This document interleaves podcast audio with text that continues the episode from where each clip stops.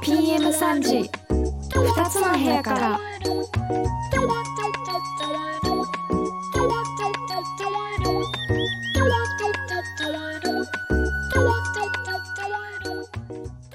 皆さんこんにちは。6月4日日曜日始まりました。PM3 時2つの部屋から。この番組は音楽雑談番組です。2人のシンガーソングライターで好きなアーティストや曲の話時には歌ったりたまには関係ない話もしたりなんやかんやそんなこんなな番組です。こんにちは熊本在住シンガーソングライターリコです。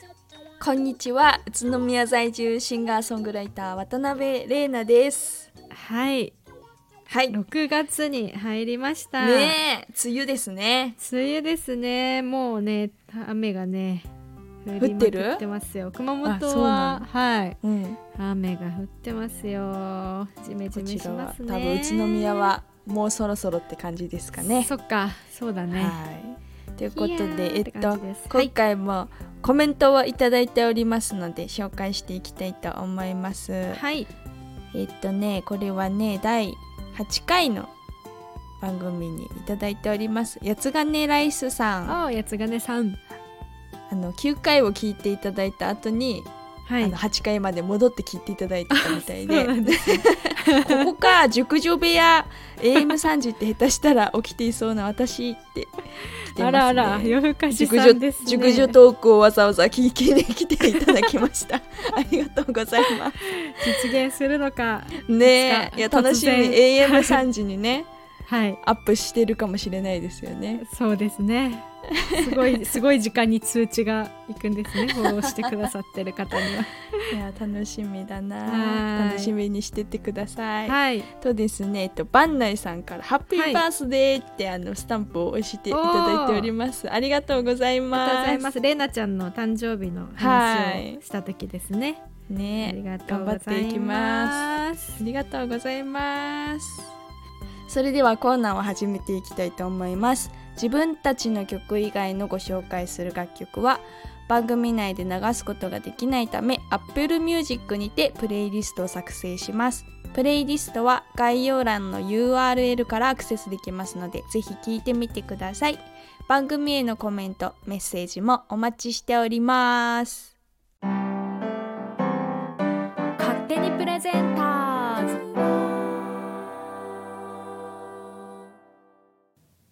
このコーナーは誰かに聴かせたいいい曲を勝手にプレゼンするコーナーです。それでは今日はレイナちゃんからお願いします。はい今日私がプレゼンするのははい。ひずひちょっと待って噛んだ。えっと 今日私がプレゼンするのははい。日月めぐみさんのクイーンズパークという曲です、あの日月めぐみさん。そうそう、はい。あのねシンガーソングライターの女性のシンガーソングライターギターの弾き語りの方なんですけど、はい。えっと今大阪に住んでらっしゃるのかな？えっとね、うんうんうん。出身は大阪でライブも見てると関西が多いので、関西を拠点に活動されてるシンガーソングライターの方です。うんうんで私へがー。日月さんを知ったのが YouTube であの、うん。あのノラ・ジョーンズをカバーするときに、はい。誰か弾いてる人いないかな参考にしようかなと思って調べてるときに、うん。あのクラシックギターでカバーされてる動画が上がっていて、うんうん。それで日月さんのことを知ったんですけどそこからあーすごいと思っていっぱい見てたんですけど、あのーすっごくギターが上手なんですよ。めめちゃめちゃ。でクラシックギターでボサノバとかをよくカバーされてたりするんですけどうん。本当にすごく上手ではい。でなんか音楽一家みたいでお家が。あでそうなんだ。そうそうそう。で兄弟も5人ぐらいいるみたいで,、えー、でその兄弟みんなでジャクソン5えー、かっのコこいい。ピーバンドとかをちっちゃい時からしてたみたいなうんうん。感じで、だからもうすごいあの音楽的何？英才教育みたいな。あだからあの小さい時から身に染みてなんかこうグルーヴ感とかすごい持ってらっしゃるんだろうなって思って、その、はい。すごいのすごい軽々ってひ弾くんだよ ギターを。軽々なんかすごい難しいことしてるのに本当に軽々々軽々って弾くの。軽々軽々って3回言ってる。だからスムーズっていうかなんかなんか本当になんかもうこの頭からつま先までなんかうん。染み込んでるみたいな。感じ？なんかうん、YouTube を今開いてみたら、うんうん。絶対どれかしらは自然と見てる気がする、えすごい、本まうん、だってすごい前からいろんな動画をいろんない当い曲を上げてらっしゃるけども、絶対見たことあるなと思った。でねえめっちゃあのカバーもすごい素敵なんだけど、オリジナルも本当にい良くてはい。そのやっぱボサノバをにちょっと寄った感じの曲が多いんだけどこの今日の「クイーンズ・パーク」っていう曲は本当にもうボサノバの良さっていうか、う日月さんの歌い方もねすごい合う感じなんだけどうんなんかうんあの遊園地かな？遊園地の景色が浮かぶなんかうん。これこのテーマソング遊園地このテーマソングだったらめっちゃなんかおしゃれなすごい行きたくなる感じの、へえで クイーンズパークなんだろうと思って調べたら、うん。遊園地だったやっぱり。あやっぱそうなんだ。そう遊園地なんだね。港未来の遊園地だった。あ港未来の。日本の？へえ、うんそうそうそう。なのね。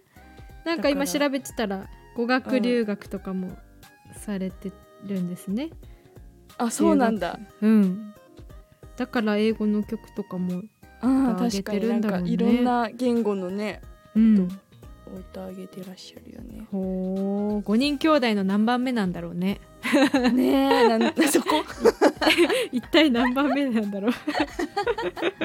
何番目だろうね。えすごいあのいい感じのなんかテーマソングなんじゃないかなって思うぐらい本当に素敵な曲うでん。あの鳥の声が入ってたりとかあのアレンジもすごいいい感じなのでぜひあのお昼間とかお散歩とかしてる時に聞いたら気持ちいい気持ちになれるんじゃないかなと思います、えー今日私がプレゼンしたのは日月めぐみさんの「クイーンズパーク」という曲でした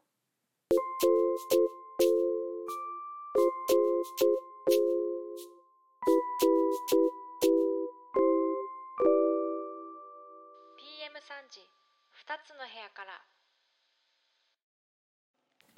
それでは次はリコピンお願いします。はい、えー今日私がプレゼンするのはバンプ・オブ・チキンの「ラフメーカー」という曲です、お出た。知ってますか？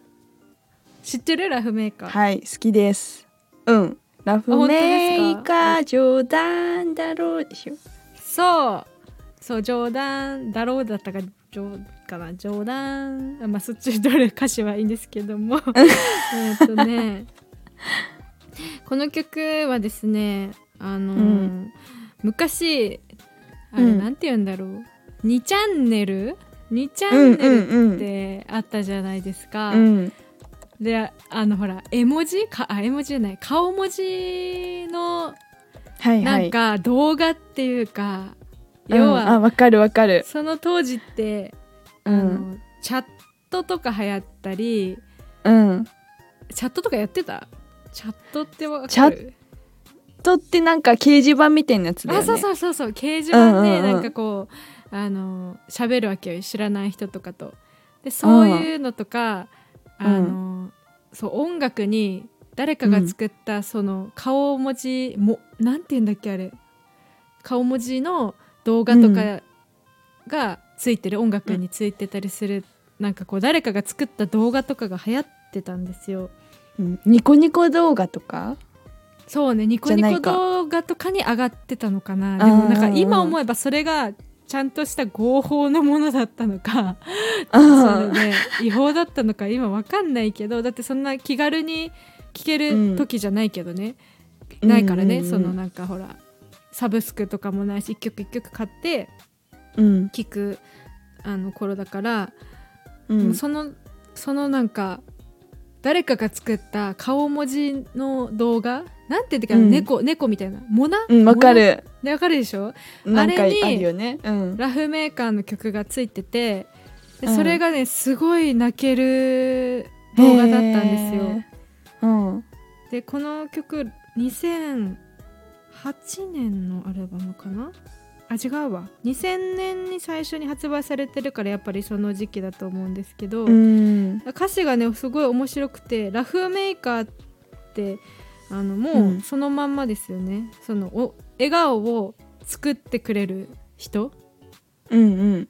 のなんかこの歌詞本当に読んでほしいんですけどうん。なんか泣いてる自分は泣いてるんだけど誰かがこう部屋を訪ねてくるみたいな。うんうんうんうん。で最後もうこれオチを言うけど最後に、その小さな鏡を取り出して俺に突きつけてこう言ったってあんたの泣き顔笑えるぞっていうその笑わせてくれるみたいな歌詞、うんうん。でこれがその何顔文字で動画でうん。表現してあって、うん。でなんかうわすごい歌詞だなと思って。やっぱバンプ・オブ・チキンって、ねバンプの歌詞ってすごいよね。そう。ほんとなんか一本の映画を見終わったみたいな気持ちになるよね。そうね。この45分で。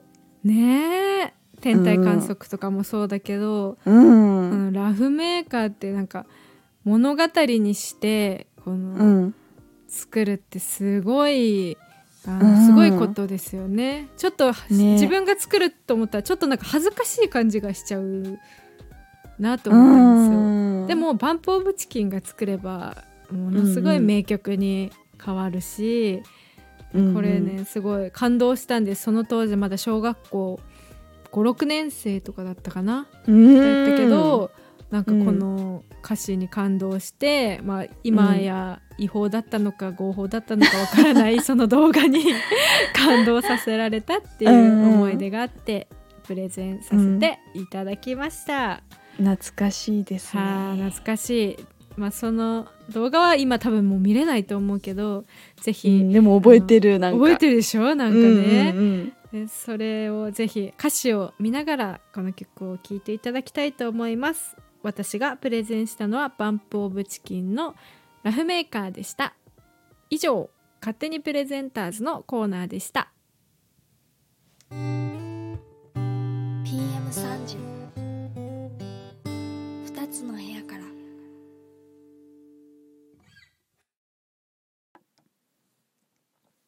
えーっとですね先週から宇都宮駅で路上ライブを始めまして路上ライブすごい、はい。なんかまあコロナの夜明けと言われてますが、うん。私も夜明けをしようと思って、はい。路上ライブやろうと思ってあの機材をポチって。あ機材は揃えたんですねそのために。そう。なんか、ね。その九州にいる時、うんうん。その学生の時とか熊本でも路上ライブねやったり、てたよね。福岡でやったりねやったりしてたんだけど、まあうんその時は本当に完全生音でやってたんだけど、あのちっちゃいなんだろう指弾きとかの曲、はい。私割と多いんだけど、うんうん。そういうのってやっぱ聞こえないんだよね。あー昔 昔は割とねこう結構激しい曲とか多かったけどね、うー。ん。そうなんか路上になるとそういう曲しかできないじゃん。その生音だと。だね。ジャガジャガジャガって弾くしかしかできないから、ちょっともう買っちゃってはい。やってきました。すごい楽しかったです久々に。ね動画見ましたけど立ち止まって聞いてくれてる人もねねなんかねいま楽しかっねたすごい。新しい出会いって感じで。それ宇都宮、うん。それ宇都宮駅の前だったんだっけあれ。そう宇都宮駅のはい。西口、へえ 西す口に。ごい。それ止められたりしないの？止められなかったね。あそうなんだね。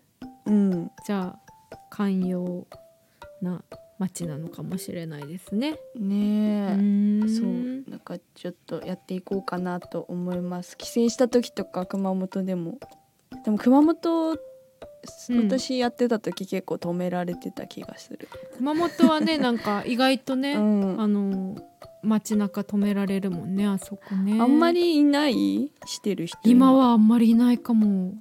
ああそうなんだ。ないね。そうだよね。あんま見ないよね、うん、でも県外の人が最近はあの、うんうん。駅？熊本駅の方でやってる人を見るかも、あうん。ーそっか。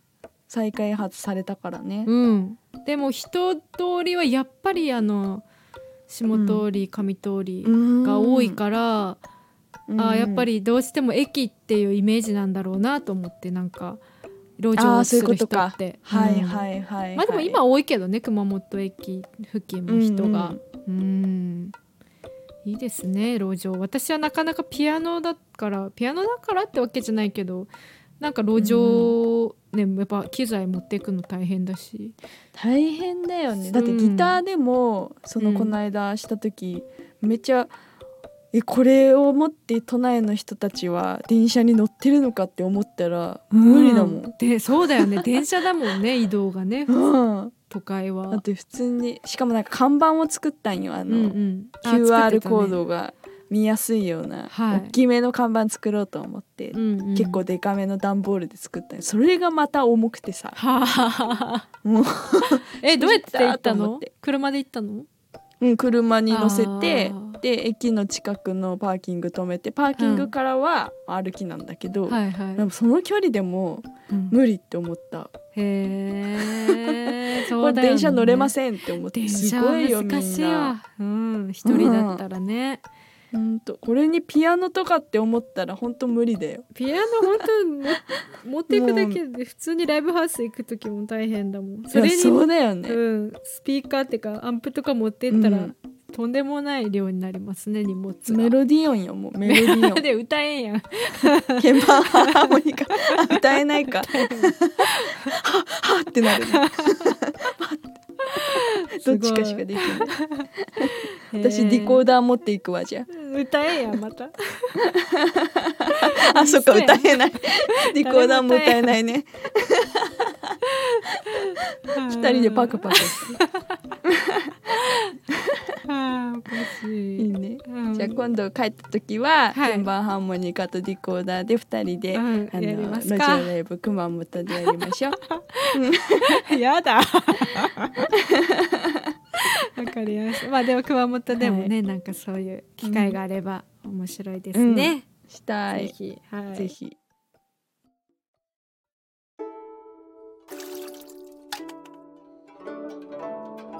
曲の細道。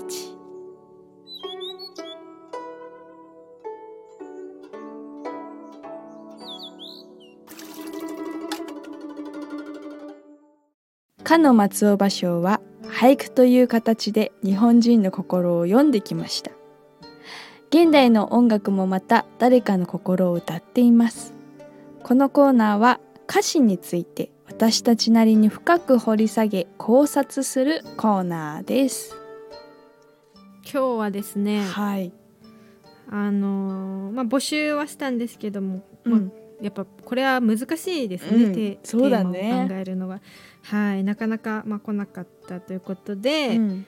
もう毎度毎度恐縮なんですけども、はい。私の好きなはい。スキマスイッチのはいですね、歌詞について、うん。これはいろいろとなんか説がある歌詞でですね、うん。あのまあ、皆さんもよくご存知かと思いますが「奏で名曲ですね」はいスケマの中でも、うん。あのバラードの中では一番うん。名曲の「奏で」なんですけど、うん。これはあの男女の別れの曲恋人同士のこううん。別れの曲としてうん。捉えられてるうん、とそう思ってました。実はうん。これは親子のうん。ことなんじゃないかっていう説があるんですね。はいはいはいで私も15年以上ファンですけど、はい。あのそこに言及してる、まあ、ライブとかでこの歌詞この曲の歌詞のことを言ったりとかしてるのを私は見たことないんですね。うん。見たことないしなんか恋愛ソングだよって言ってるっていうのもは聞いたことあるんですけど、うん。でも一方でうん。そのボーカルの大橋さんが、うん。あの奏っていう名前を子供につけたいっていうことを言ってたっていうなんかだから奏でっっていうタイトルにしたっていう話もあるんですね。すごいさすがわのあのさすがのファンの、あれですね。考察ですね。でもファンの私からしても結局どっちか分かんないんです。よ。うん、でもそのリコピンからはい。親目線の曲なんじゃないって言われて聞いたんだけど、うわ本当だと思って、この、やっぱそう思うよね。うん。まあ、歌詞も「君が大人になっていくその季節が」とかさ、そうそうそうそう。そうなんですよ。このおだってうん。恋人同士で大人になっていくっていうのは、うん、なんかちょっと違和感を感じるような気がするんですよ。うんうんううんん。しかもまあ、ただこう若い二人だったらねまあそうだね。うんうんうん。どうです？いや。か？私なんかもうね その親目線って聞いて、親目線にしか見えなくなっちゃった、でしょ、うん。そうなんですよ。でもラブソングってなんかいろんな形がありますよね本当うんうんうんうん親のうん愛愛っていろんな形があるんだなって確かに。思うから。だからあえて言わないんだろうね。そのいろんな人うん。のその愛の愛のソングに合うように余白を受け止め方をね。うんうん、確かに。でもやっぱこう「君の手を引くその役目が僕の使命だなんて」とかってやっぱお父さん、うんうんうんうん。そして娘み娘息子みたいな感じかなって思うんですよね。ね。で電車改札の前で昔は手つないでたけど、うん。ってことかなこれ。あの見送るってなんか上京するみたいな。で若干さ大人にその上京とかちょっと旅立つ時ってもう手つながないじゃんきっと確かに。だからこの改札の前つなぐ手と手は思い出に浸ってて、うん。でなんかああ行っちゃうなみたいな感じ？なるほど。かな。でもやっぱ恋人の目線って思ったらつなぐ手と手っだよね。て普通だけ恋人目線だどったらつないでそう。でも親子だったら普通つないでないよね。つながないよね。おかしいわこれマジでわかんないかも。ファンからしても。ねえ。だって抱きしめたんだってさ親子でさうん。お父さんと娘だとして当だね。抱きしめるのちょっとおかしおかしくはないけど抱きしめてる。夢中で呼び止めて抱きしめてるね。あれ？おかしい。わからなくなってきました。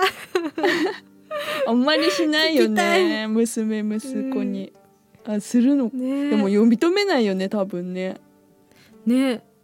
なんか部分部分では恋人のような気もするし、うん部分部分ではうん。親子のような気もする、わあこれこれはもう作ったお二人にしかわからないことかもしれないです意外と。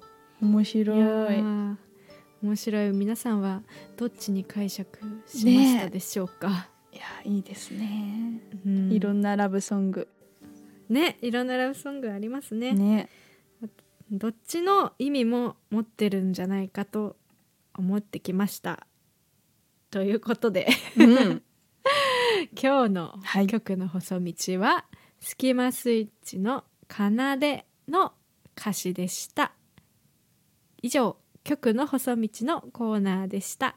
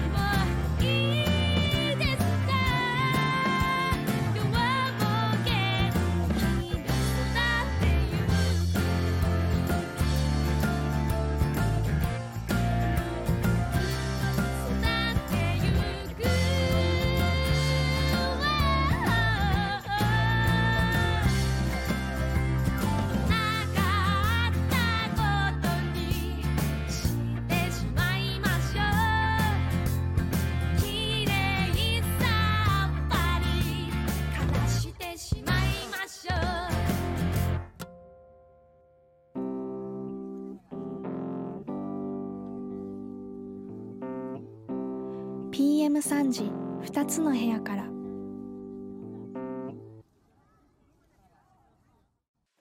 それではバイバイの時間です。えー、今日は？うん。今日は？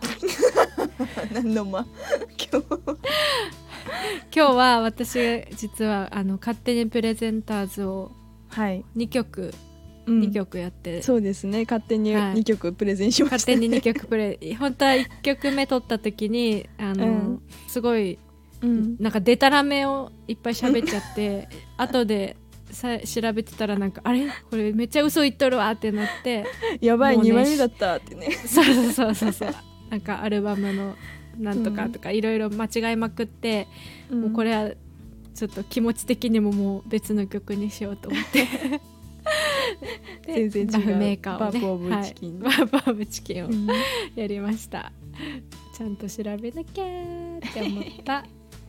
今日でした、えー来週は「あなたの部屋から」というコーナーをお送りします、リスナーの皆さんが誰かに教えたい曲をぜひメッセージで送ってください。レターですね。で送ってください、では来週も2つの部屋からお届けします。お相手は熊本在住シンガーソングライターリコと宇都宮在住シンガーソングライター渡辺玲奈でした。次回は6月11日日曜日 PM3 時にお会いしましょう。3はい。バイバイ。バーイバイ